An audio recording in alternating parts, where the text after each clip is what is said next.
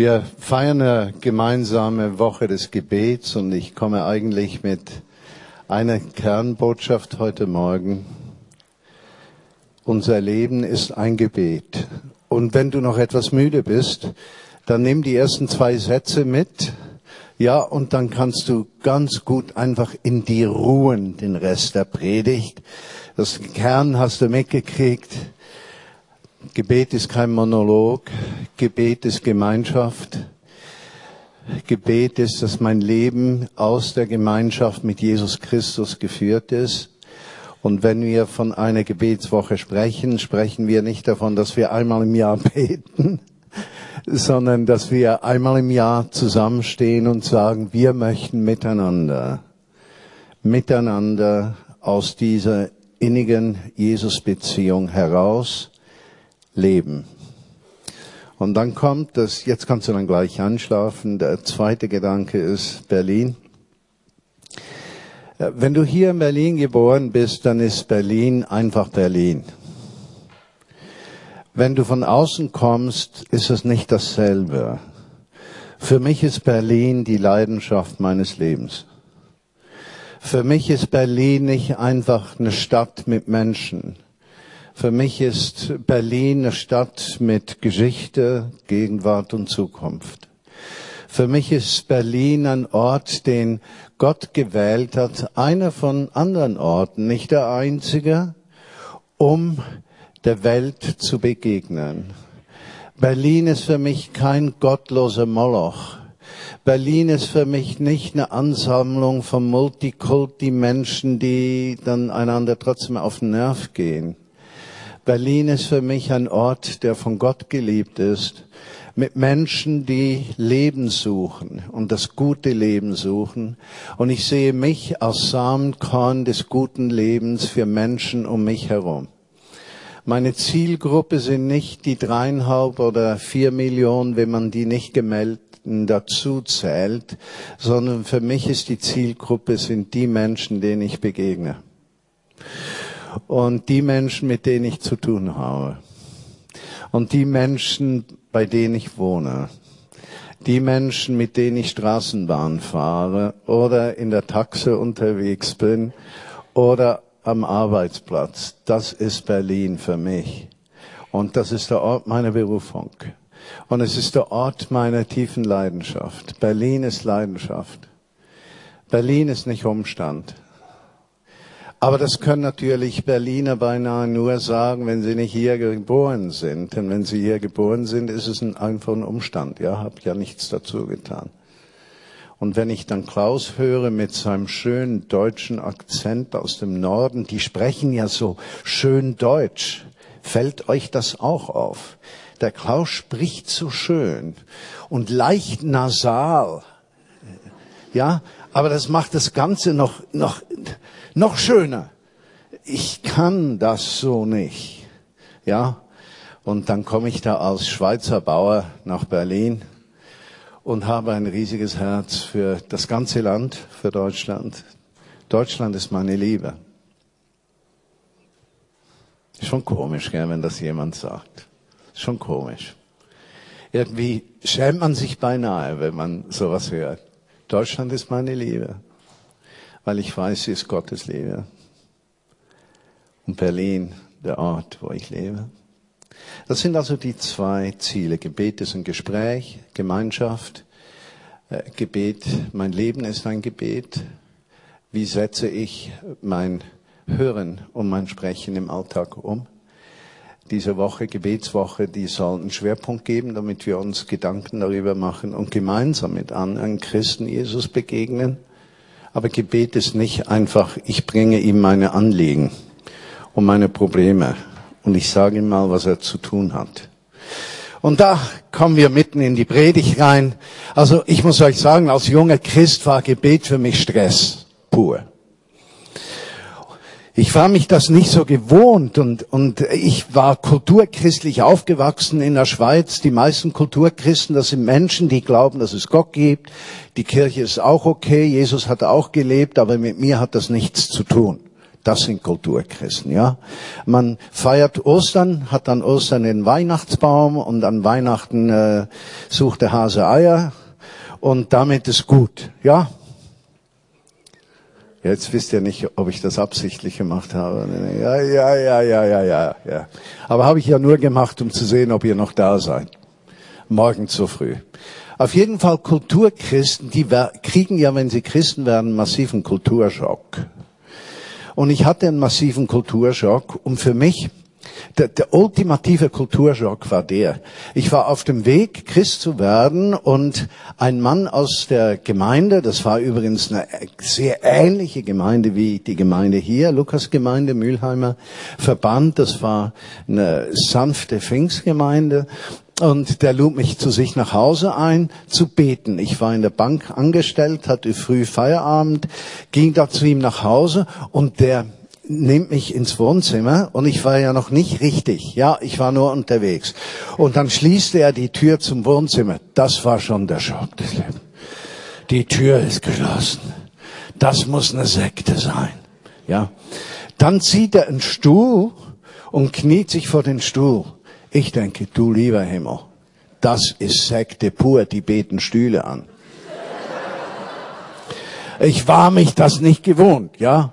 Und dann beginnt er zu beten. Und wie er zu beten beginnt, füllt sich der ganze Raum mit der Gegenwart Jesu Christi. Das weiß ich. Wenn ich darüber spreche, ist es gleich hier. Also jetzt ist es gleich hier bei mir. Und ich wusste, Jesus lebt. Es war unvorstellbar. Und gleichzeitig ein riesiger Kulturschock. Nicht nur das Wirken des Heiligen Geistes oder das Wirken Jesu, je nachdem, wie du das nennen möchtest, sondern ebenso sehr, was Christen tun. Die benehmen sich komisch. Also die benehmen sich in einer Art, die man wirklich nicht ganz einordnen kann. Und das Allerschlimmste war für mich die Gebetsstunde. Weißt du, das war für mich Gebetsstunde. Die, die hatten dann, wie man früher hatte, man am Dienstag Gebetsstunde, am Donnerstag Bibelstunde, ja, am Samstag Jugendstunde und am Sonntag Gottesdienst. Kennt ihr solche Programme? Ja, es gibt Gemeinden, die halten daran fest über die Jahrtausende hinweg. Nicht? Oh, ist ja auch nicht schlecht. Auf jeden Fall, wenn dann Gebetsstunde war und ich war in der Gebetsstunde, da hatte ich eine, einen massiven Kampf. Wie kriege ich es hin, nicht an etwas anderes zu denken? Kennt ihr das? Dann sitzt du und es wird gebetet. Und du bist ganz verkrampft, so, mm, ich denke jetzt nur an Jesus. Und dann gehen die Fußballresultate an dir vorbei und der Arbeitsmann, uh, Sünde darf nicht sein, kein Fußball, nein, kein nein, nur Jesus.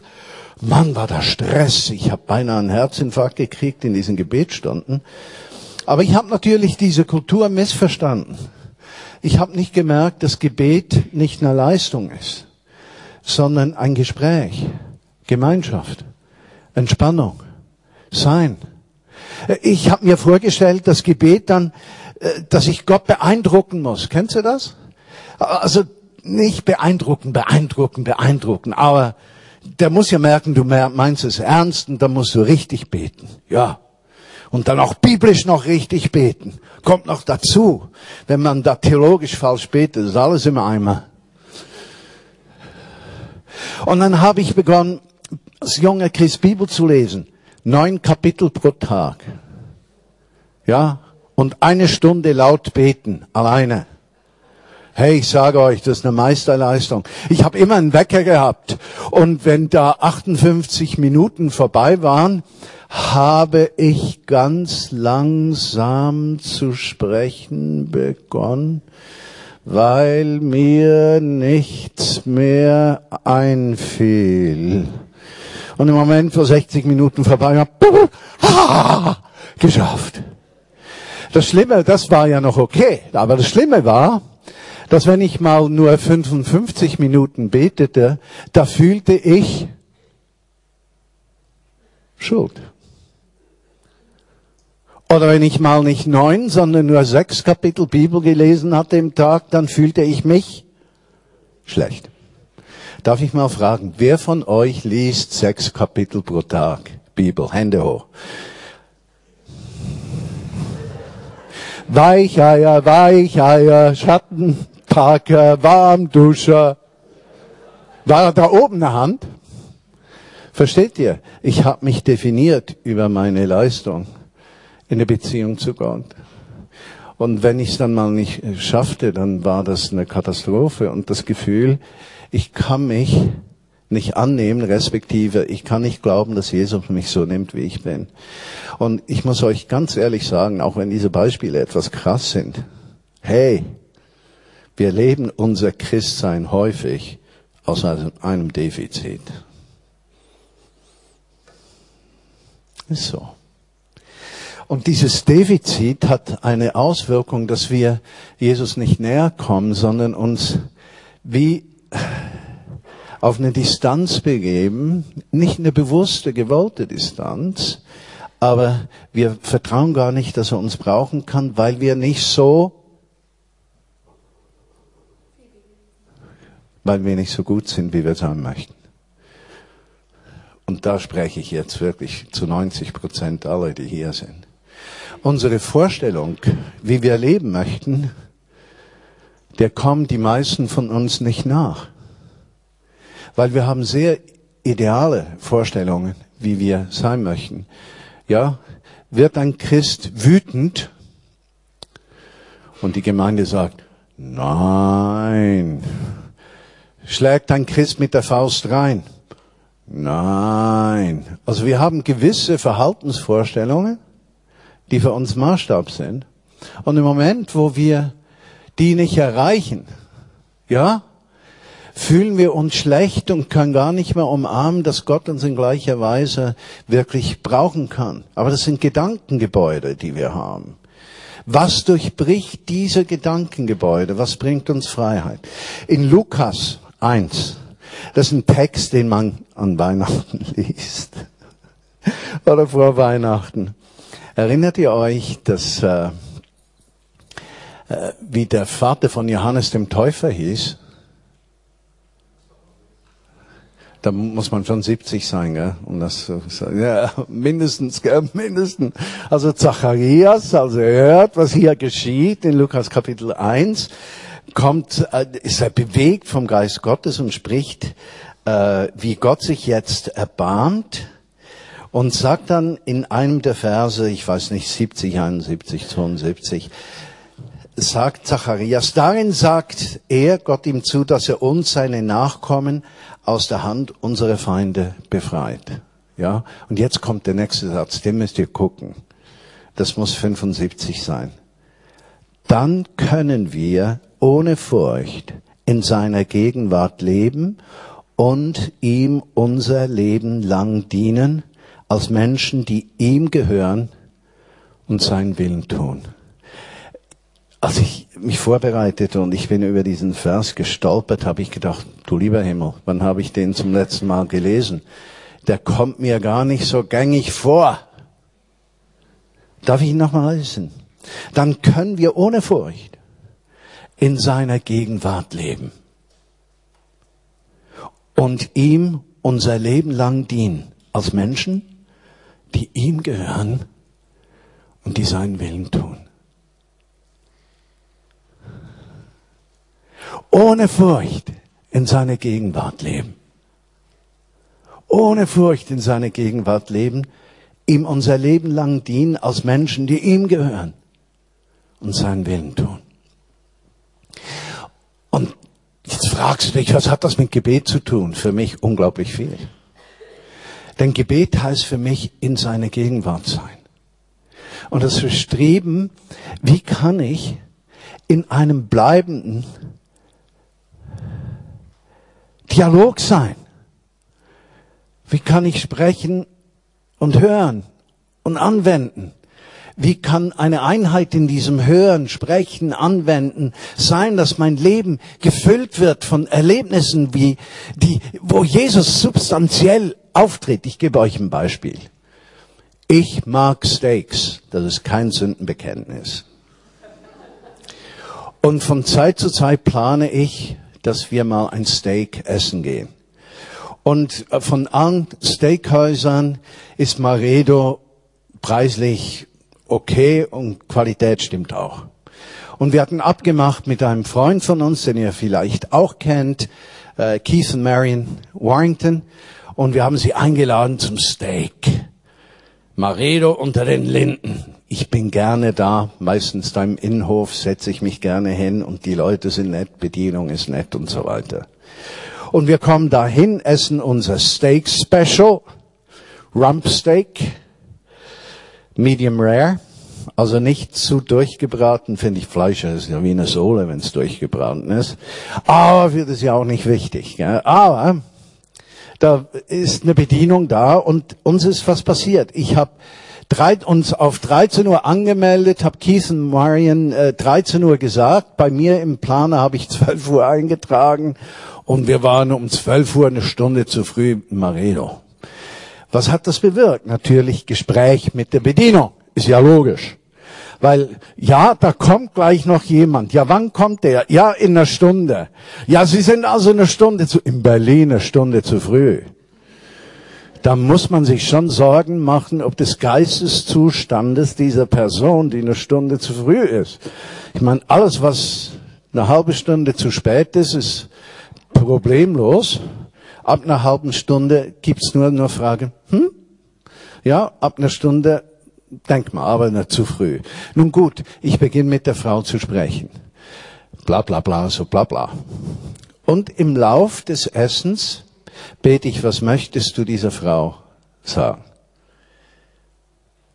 Und ich höre, sag ihr was, aber nichts von mir. Und dann sage ich am Ende, sage ich zu ihr, übrigens möchte ich mich herzlich bedanken für die Bedienung, die war außerordentlich. Äh, sie haben die richtige, das richtige Maß an Nähe, Distanz, Sie sind aufmerksam, äh, Sie haben, Sie machen die Sache einfach sensationell gut. Habe ihr ein gutes Trinkgeld gegeben, dann habe ich gesagt, äh, ich möchte Ihnen noch eins sagen, ich habe Beziehungen. Beziehungen, von denen sie nur träumen. Stimmt ja, gell? Und ich werde es meinem Freund weiter sagen. Und ich kann Ihnen sagen, Sie werden von meinem Freund hören. Die hat sich sowas von gefreut. Die hat gestrahlt. Die war so außer sich vor Freude, mal Komplimente, Trinkgeld und dann noch Beziehung. Hm. Aber innerlich habe ich gemerkt, das war's. Gar nicht mehr. Und ich bin da rausgegangen, meine Frau hat gesagt, hey, wie heißen Sie bitte? Hat sie gesagt, ich wusste schon, weshalb sie fragte, weil meine Frau will ja für sie beten jetzt. Und habe ich gemerkt, Gebet ist ein Gespräch, ist Gemeinschaft, ist Happening, ist nicht Stuhl ranziehen eine Stunde lang an nichts anderes denken, sondern Gebet ist offen sein, Herz teilen. Und auch sagen können, Jesus, mir stinkt das alles so. Darf man das sagen in Berlin? Ich weiß ja, die Gemeindekultur kenne ich nicht so gut. Also zum Beispiel das Wort Scheiße darf man hier nicht sagen. Habt ihr das gewusst? Ja. Sollte man nicht. Oder wenn nicht zu häufig.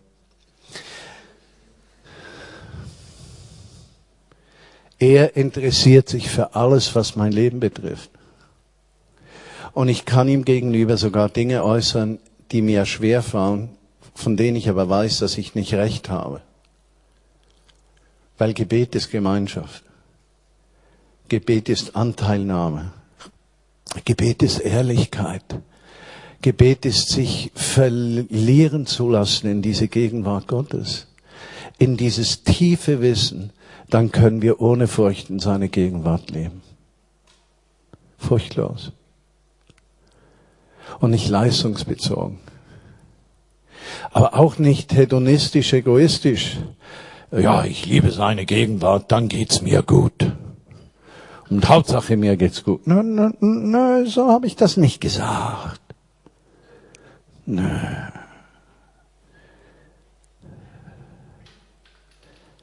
Hören, sprechen, tun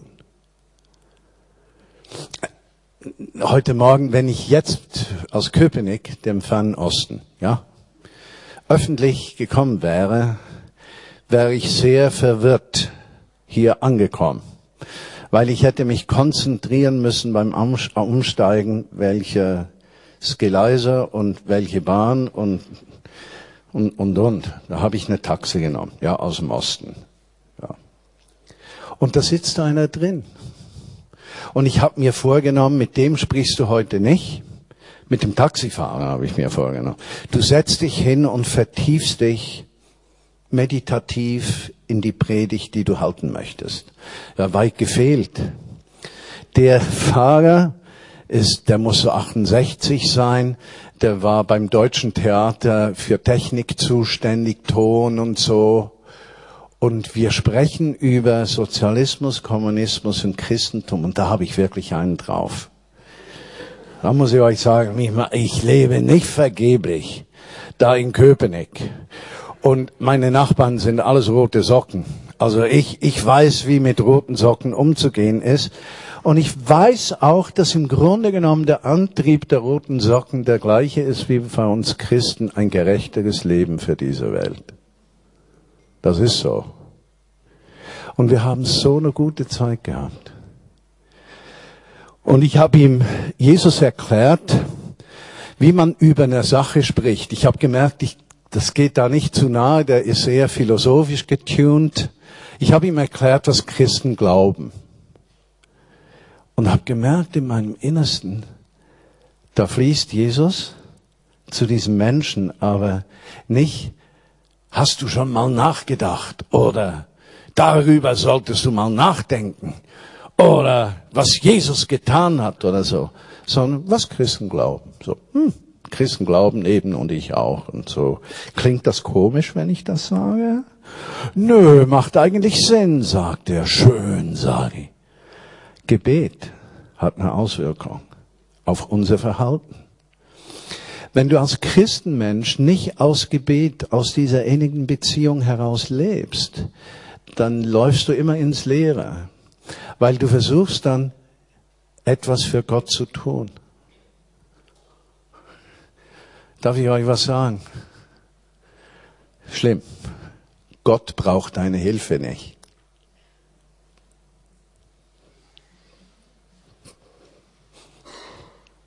Er braucht deine Hilfe nicht. Ehrlich, der ist selbst groß genug. Der ist auch mächtig genug der braucht deine Hilfe nicht. Ja, aber wie muss ich das verstehen?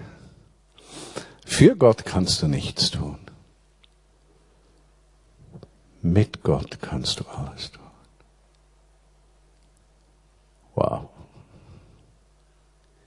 Wow. Mit Gott kannst du alles tun. Das heißt, in dem Moment, wo du im Alltag geführt bist aus dem Gebet, aus der innigen Jesus-Beziehung, bist du nicht mehr nervös, du hast kein Missionsprogramm. Vor zwei Wochen waren wir noch in der Schweiz, meine Frau und ich, und die Zeugen Jehovas, habe ich gemerkt, sind Anfangs Januar sehr aktiv. Habt ihr das hier in Berlin auch gemerkt? Die, Und auf der einen Seite bewundere ich Zeugen Jehovas, muss ich euch sagen. Die haben im Dritten Reich gelitten wie die Sau. Und die leben von Ablehnung und, und, und. Also da ist eine Seite Bewunderung. Auf der anderen Seite, die müssen Leistung bringen. Und das widerspricht dem Evangelium fundamental. Und wie wäre es, wenn wir zu leben beginnen? Einfach atmen. Einatmen heißt zuhören, ausatmen heißt mit ihm sprechen. Bewegen heißt das tun, was er sagt. Gebet ist ein Lebensstil, genauso wie Christsein Lebensstil ist. Es gibt keine Trennung zwischen Beruf und Christsein. Existiert nicht. Du bist ein Botschafter an Christi Stadt. Du bist ein Werkzeug in seinen Händen. Du bist Friedensbringer in deiner Nachbarschaft. Du bist Trost für die Armen, die du kennst. Du bist Ermutigung für Menschen in Not, die Nachbarn, Mitarbeiter, Menschen in der Schule, an der Uni. Du schaust nicht zuerst auf deine Bedürfnisse, sondern erster Blick gehört den Bedürfnissen Jesu Christi, wie er Menschen begegnen möchte. Dein Geld ist nicht dein Geld, ist sein Geld. Du lässt dich führen, wie du es einsetzt. Gute Planung hin oder her, es gehört ihm. Deine Zeit ist nicht deine Zeit, ist seine Zeit. Du hast immer Zeit.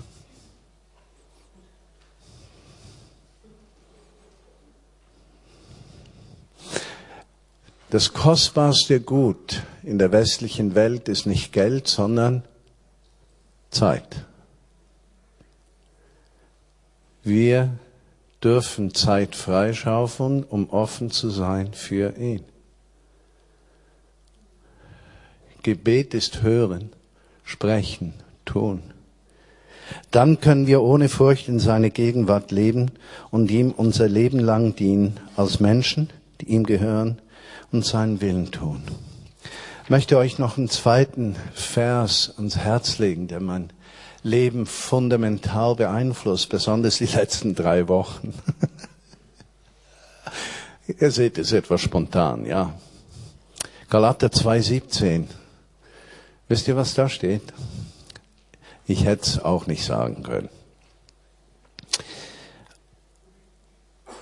Aber der Vers 19, 20, durch das Gesetz war ich nämlich zum Tode verurteilt, so bin ich nun für das Gesetz tot. Ja, weil ja Jesus gestorben ist, bin ich ja tot. Durch die Taufe mit ihm begraben. Durch das Herauskommen aus dem Wasser auferstanden. Deshalb, meine Lieben, ist uns die Glaubenstaufe so wichtig. Nun, das ist nicht die einzige Taufe, die Gültigkeit hat, aber die Glaubenstaufe eines Menschen, der eine Entscheidung für Christus gefällt hat, ist uns deshalb wichtig, weil sie ein Bild dafür ist, mit Christus gestorben zu sein und mit ihm auferstanden zu sein. Deshalb durch Untertauchen. Versteht ihr das? Macht ihr das überhaupt so? Verzeihung. Weil ich kann auch mit Kindertaufe leben. Kindertaufe hat einfach einen ganz anderen Aspekt, den die Menschen, die das vertreten, betrachten. Also lasst euch da nicht verunsichern.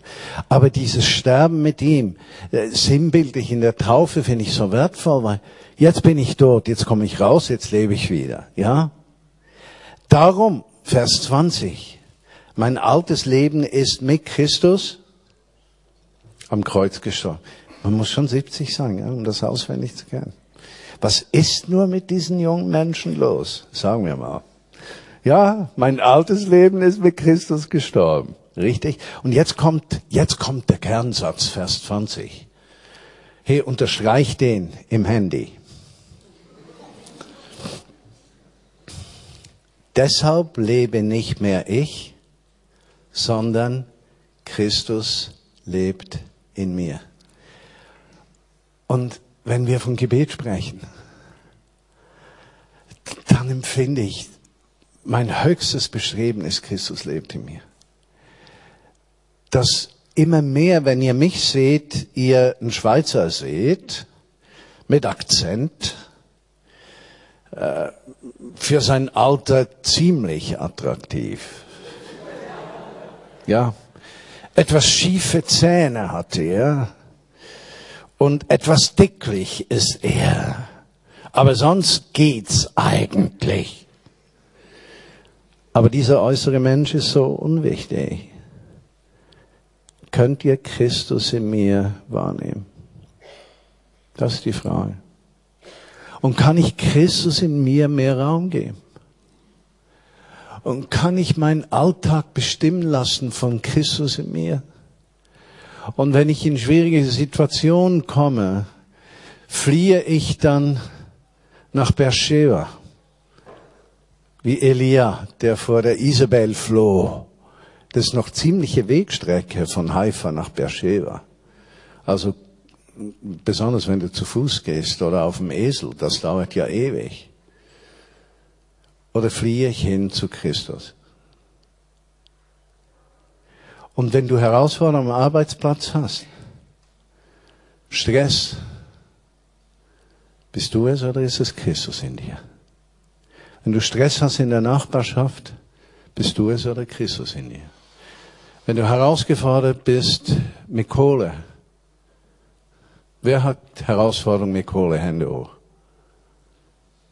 Ja, bitte Hände ganz hoch. Ja, wir sind uns das nicht gewohnt. Wir sind uns nicht gewohnt, ehrlich zu sein über unsere Herausforderung, weil wir uns schämen und denken, das sollten wir als Christen nicht haben. Das ist alles Quatsch. Wir müssen uns bekannt machen, damit die Kirche weiß, wem sie helfen darf. Hey.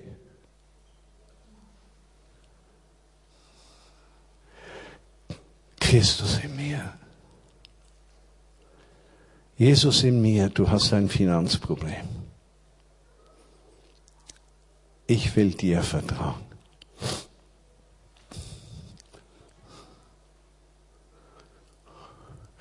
Letztes Jahr hatten wir persönlich eine finanzielle Herausforderung und wir haben etwas weniger gegeben. Das hat dann einer der Leiter gesehen und mit mir gesprochen. Also hör mal, Martin, das geht gar nicht.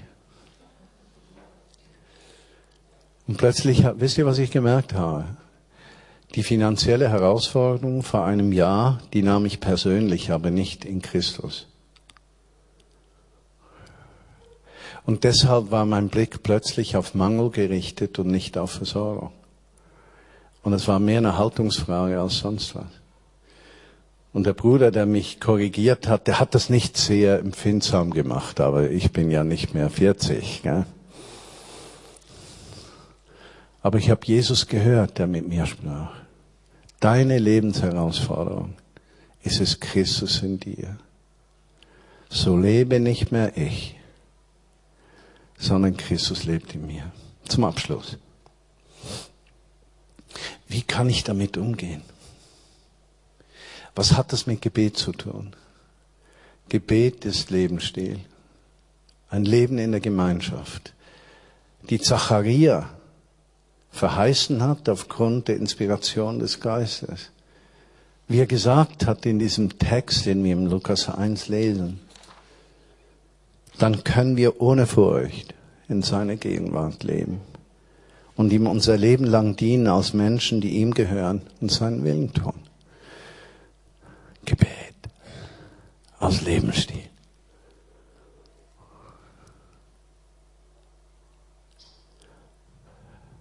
Mit dem zweiten Schritt, so lebe nicht mehr ich, sondern Christus in mir. Das heißt, das Gebet verändert mich so, dass Christus und ich eins werden. Ich werde nicht äußerlich Christus, aber er lebt in mir. Ich werde nicht fehlerlos, aber er lebt in mir. Ich habe keine Abwesenheit von Problemen und Herausforderungen, aber er lebt in mir. Es gibt für jedes Problem eine Antwort, weil er lebt in mir. Es gibt keinen Menschen, mit dem ich nicht kann, weil er lebt in mir. Es gibt keine Situation, die mich zerstört, weil er lebt in mir. Und Jesus, ich lade dich ein. Schenk uns eine Vision, eine Sicht der Zukunft dieses Jahr. Christus in uns, Hoffnung der Herrlichkeit.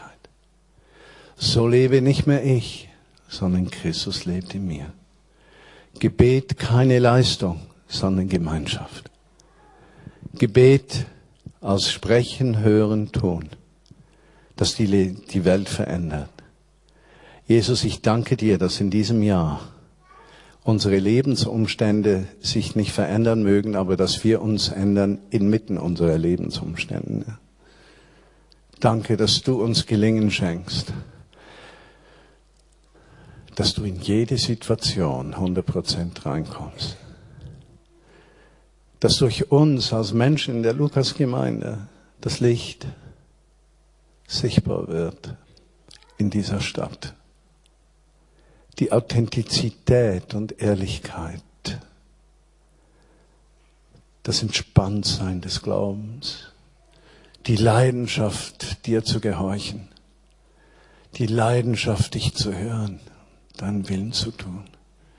Heiliger Geist, komm. Und darf ich dich einladen, aufzustehen, wenn das Wort dich wirklich berührt hat. Nicht, du denkst nicht, der ist noch süß, der Schweizer, und der ist ganz nett und so. Ich meine nicht das. Und man sollte ja aufstehen. Das ist ja Höflichkeit. Ich meine nicht das, sondern du empfindest, Jesus hat zu deinem Herzen gesprochen und hat einen Punkt berührt in dir. Und du weißt das in diesem Augenblick, dann steh doch auf, damit wir dich segnen können. Du das merkst. Ja?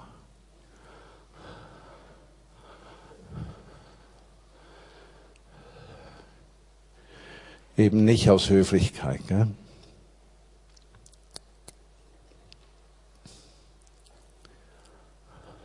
Könnt ihr, das ist so mein Spleen, das ist nicht Vineyard oder geistlich, aber könnt ihr die Hände so ausstrecken?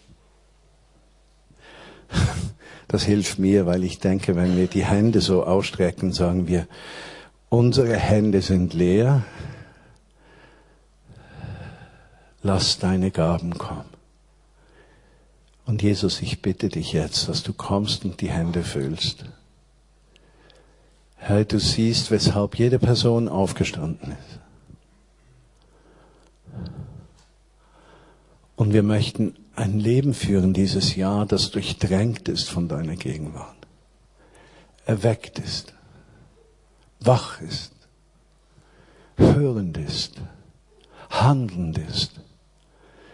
Und wir möchten dir mehr Raum geben in unserem Sein, möchten uns verabschieden von religiösen Vorstellungen, wie es sein sollte, um uns hinzugeben in diese Lebendigkeit der Abhängigkeit von dir.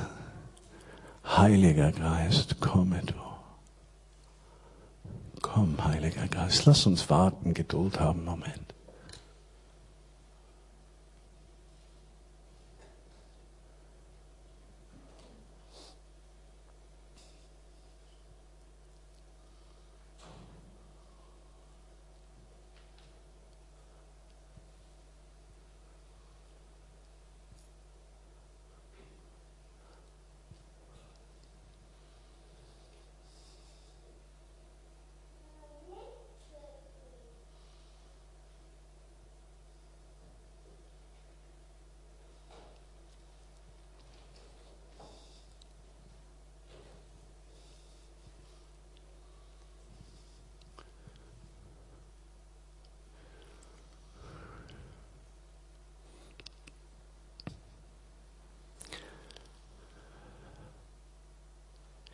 Einige spüren wie ein Gewicht auf den Händen oder Armen. Es ist wie die Hände sind schwer oder die Arme sind schwer. Wer spürt sowas? Wer empfindet sowas? Ja? Es ist nur Zeichen seiner Gegenwart, also nicht mehr. Hat jemand wie Hitze um den Kopf rum? Es wird wie warm auf Kopf und Schulter. Hat das jemand? Ja. Komm, Heiliger Geist. Das sind nur physische Reaktionen auf seine Gegenwart, das ist nicht mehr. Also es ist nicht geistlich, wenn man das hat, das ist einfach, man hat es oder nicht. Hat jemand sehr feuchte Hände gekriegt in den letzten zwei Minuten? Wer hat feuchte? Bei dir ist es feucht. Ups. Bei wem noch? Ja. Jesus schenke Salbung und schenke uns einen Durchbruch in eine neue Dimension geistlichen Lebens. Nicht mehr, sondern in die Realität der Beziehung zu dir. Hab noch den Eindruck gehabt, dass jemandes Ehe stark herausgefordert ist und da ist es schwierig dann zu sagen, streck die Hände hoch. Aber wenn du angesprochen bist, dann bete doch mit mir in diesem Moment. Jesus, ich vertraue dir meine Ehe an. Christus in mir, beginne du, mich zu führen, damit ich richtig reagiere. Und schenke du Heilung meiner Ehe.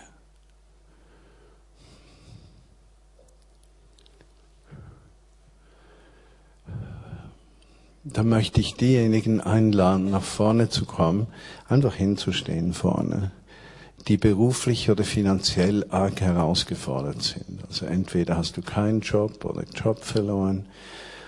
Ja, einfach hier.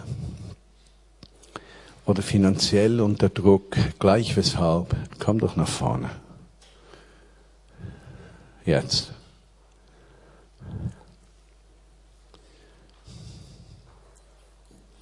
Übrigens, was mir auffällt, Frauen sind immer mutiger als Männer, aber das ist nur ein Nebensatz. Da ist schon einer. Freut mich.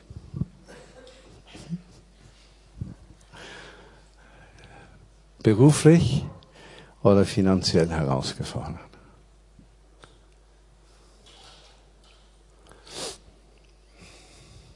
Oder arbeitslos?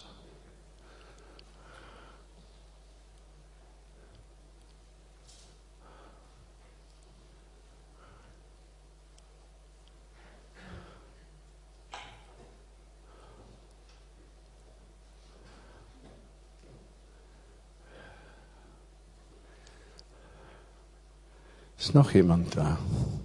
Hallo. Wie geht's? Schön. Okay, könnt ihr euch um 180 Grad wenden, bitte? Und könnt ihr euch etwas auseinanderstellen? Also hier bis zum Flügel rüber. Einfach Raum schaffen, genau. Und jetzt möchte ich die, die sitzen bitten. Sprecht kurz mit Jesus.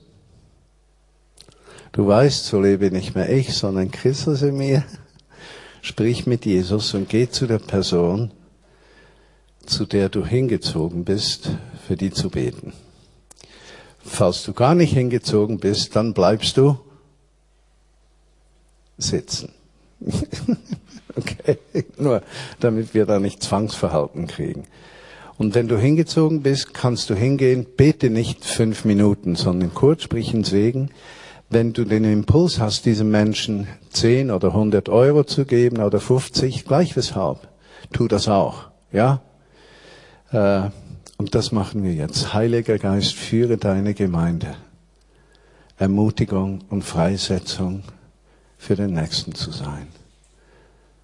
Komme, Heiliger Geist. Jetzt. Und das mit der Kohle war kein Witz.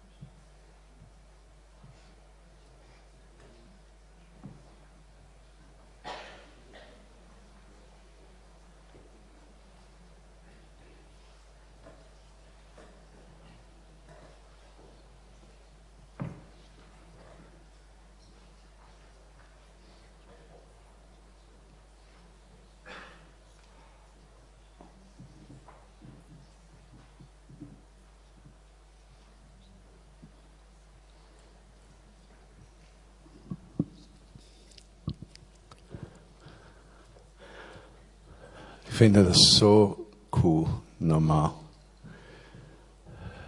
entspannt.